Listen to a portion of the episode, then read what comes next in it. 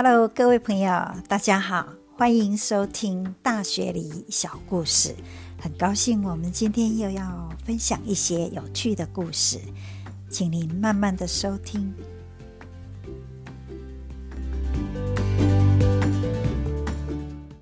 有一次啊，在无意中看到一篇文章啊，这是一个日本杂志的文章啊。这个人说，他有一天他急着要去上班之前呢，刚好在听广播节目。那那广播主持人就谈到一个问题，说：“哎，最近哦，很多医学专家说，听收音机、听广播节目对大脑有益哦。那这个广播的人说：哦，这个对广播从业人员来讲是一个很令人高兴的事情。”那这个杂志的作者说，他因为急着要去上班哦，说没有再听下去。那他觉得这个话题还蛮有趣，他就去啊上网找看有没有这方面的书。哦，他终于找到一本书哦，而且这本书啊，真的名字就是叫《听收音机对大脑有益》哦。这个作者是何歌山啊，那边有一个医科大学，它里面有一个。神经病学的教授板仓彻，那这个板仓彻后来也成为该医学院的校长他做了这本书哦，他有一些论啊论述哦，他认为说，因为现在是哦非常便利的时代哈，那因为这个资讯获得太方便了，那造成说大家都是用视觉来啊看画面。所以造成大脑的功能一直在下降，尤其呢电视哈，还有手机的那些画面啊，甚至那个电脑游戏哦，那会影响到人的大脑哎哦。他说那个大脑哦，有一个叫做大脑额叶关联皮层，哦，那这个皮层呢，就是会影响说像说。过动儿啊，或是老人失智哦的的那种影响，所以呢，他认为听收音机是改善这个问题的有效方法哦，所以我觉觉得，哎，这个话题还蛮有趣的，我们来听听看呢，这位啊校长啊，他板仓彻到底是啊为什么会认为这样子呢？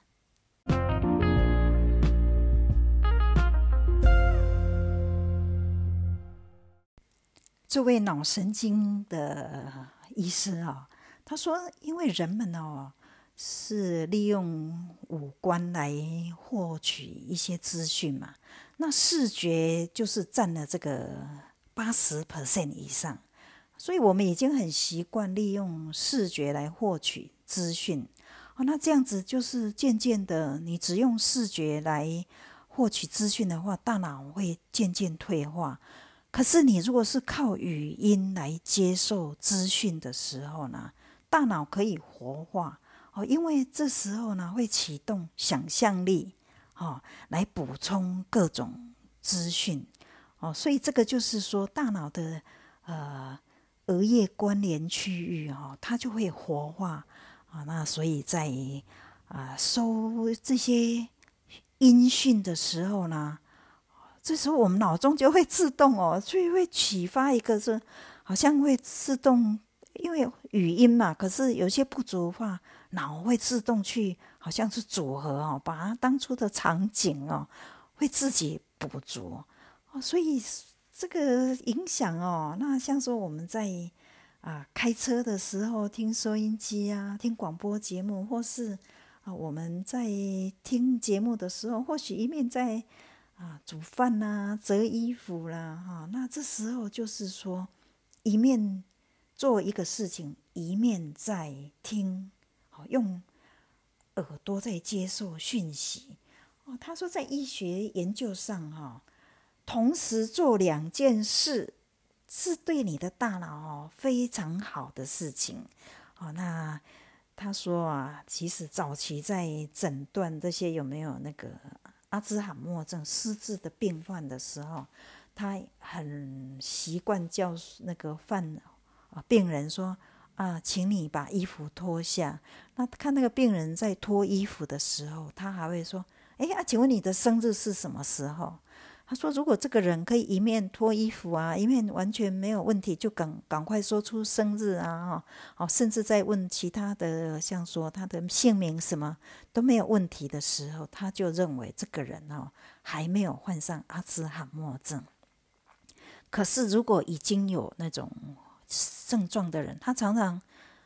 专心在脱衣服的时候，他就没有办法做其他的事情。”哦，所以这个道理就是说，你如果说啊，只在靠耳朵在收听讯息的时候呢，你又同时在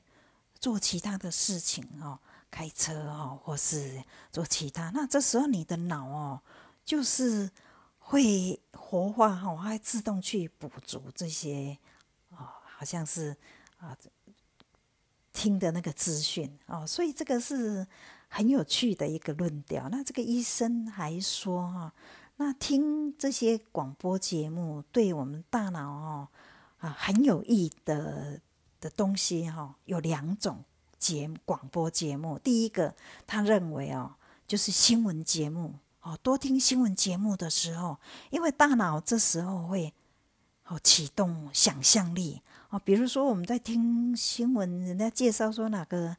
啊，广播节目介绍哦，他现在在哪个城市啊？看到啊，风景很漂亮，或是说去吃什么美食啊？哈，那就会大脑会自己想说，哦，那个好像是哦，有蓝天白云呐，有湖光山色啊，哈，或是他们在吃什么？他感觉说，哇，就是那个哦，像那个面很好吃啊，牛肉面很好吃哈，很香味哈。那或者是说你在听那个紧张的。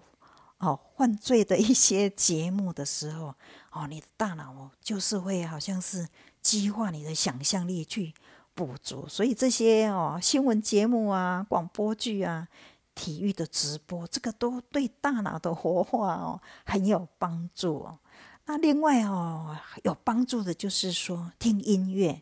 哦，那啊，因为音乐的节目，大家以前都有听到说音乐疗法哈，就是像说。有那种音乐治疗师哦，因为这个就是有都有实验过，这种音乐的治疗对大脑的好像健康哈都很有帮助哦，所以根据这个校长这个教授说哦，人们在努力工作的时候，一般都是使用左脑哦，左边的脑哦，那当使用过度的时候呢，啊，右脑就不太去。工作哈，那这时候失去平衡的时候呢，就是会有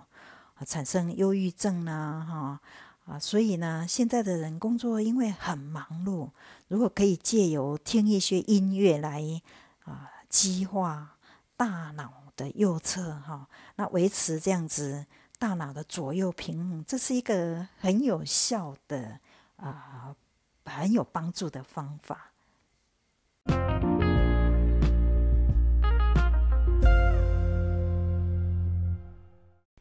那现在就是谈一下哦，传统的广播节目呢，跟现在的 Podcast 到底有什么不同呢？以前的传统的广播节目就是你要配合它播出的时间哦，电台你去收听，有时候你时间不方便哦，就错过了哈。那现在的因为科技方便啊，那现在每个人都有智慧手机啊，又有这个 Podcast 的这种节目啊，所以你随时随地啊，你可以去找你喜欢的话题、喜欢的声音哦。然后呢，有时候你觉得你现在不方便收听，你就是把它下载起来，所以。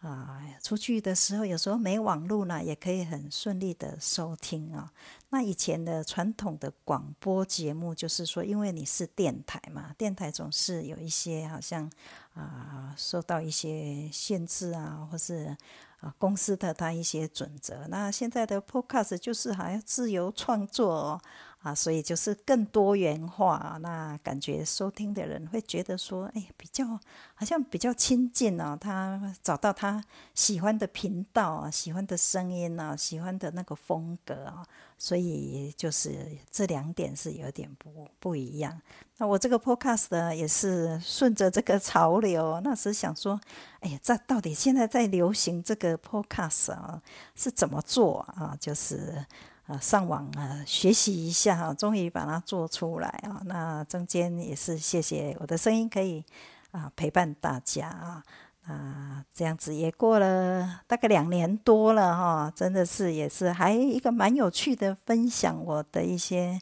生活的点滴啊，有一些有趣的一些故事啊。那因为最近我就是年底了，可能会回台湾几个月哦。那我们的 Podcast 节目呢，我会暂时休息几个月哈，等明年从台湾回来。我会再继续，那就在这里跟大家说谢谢。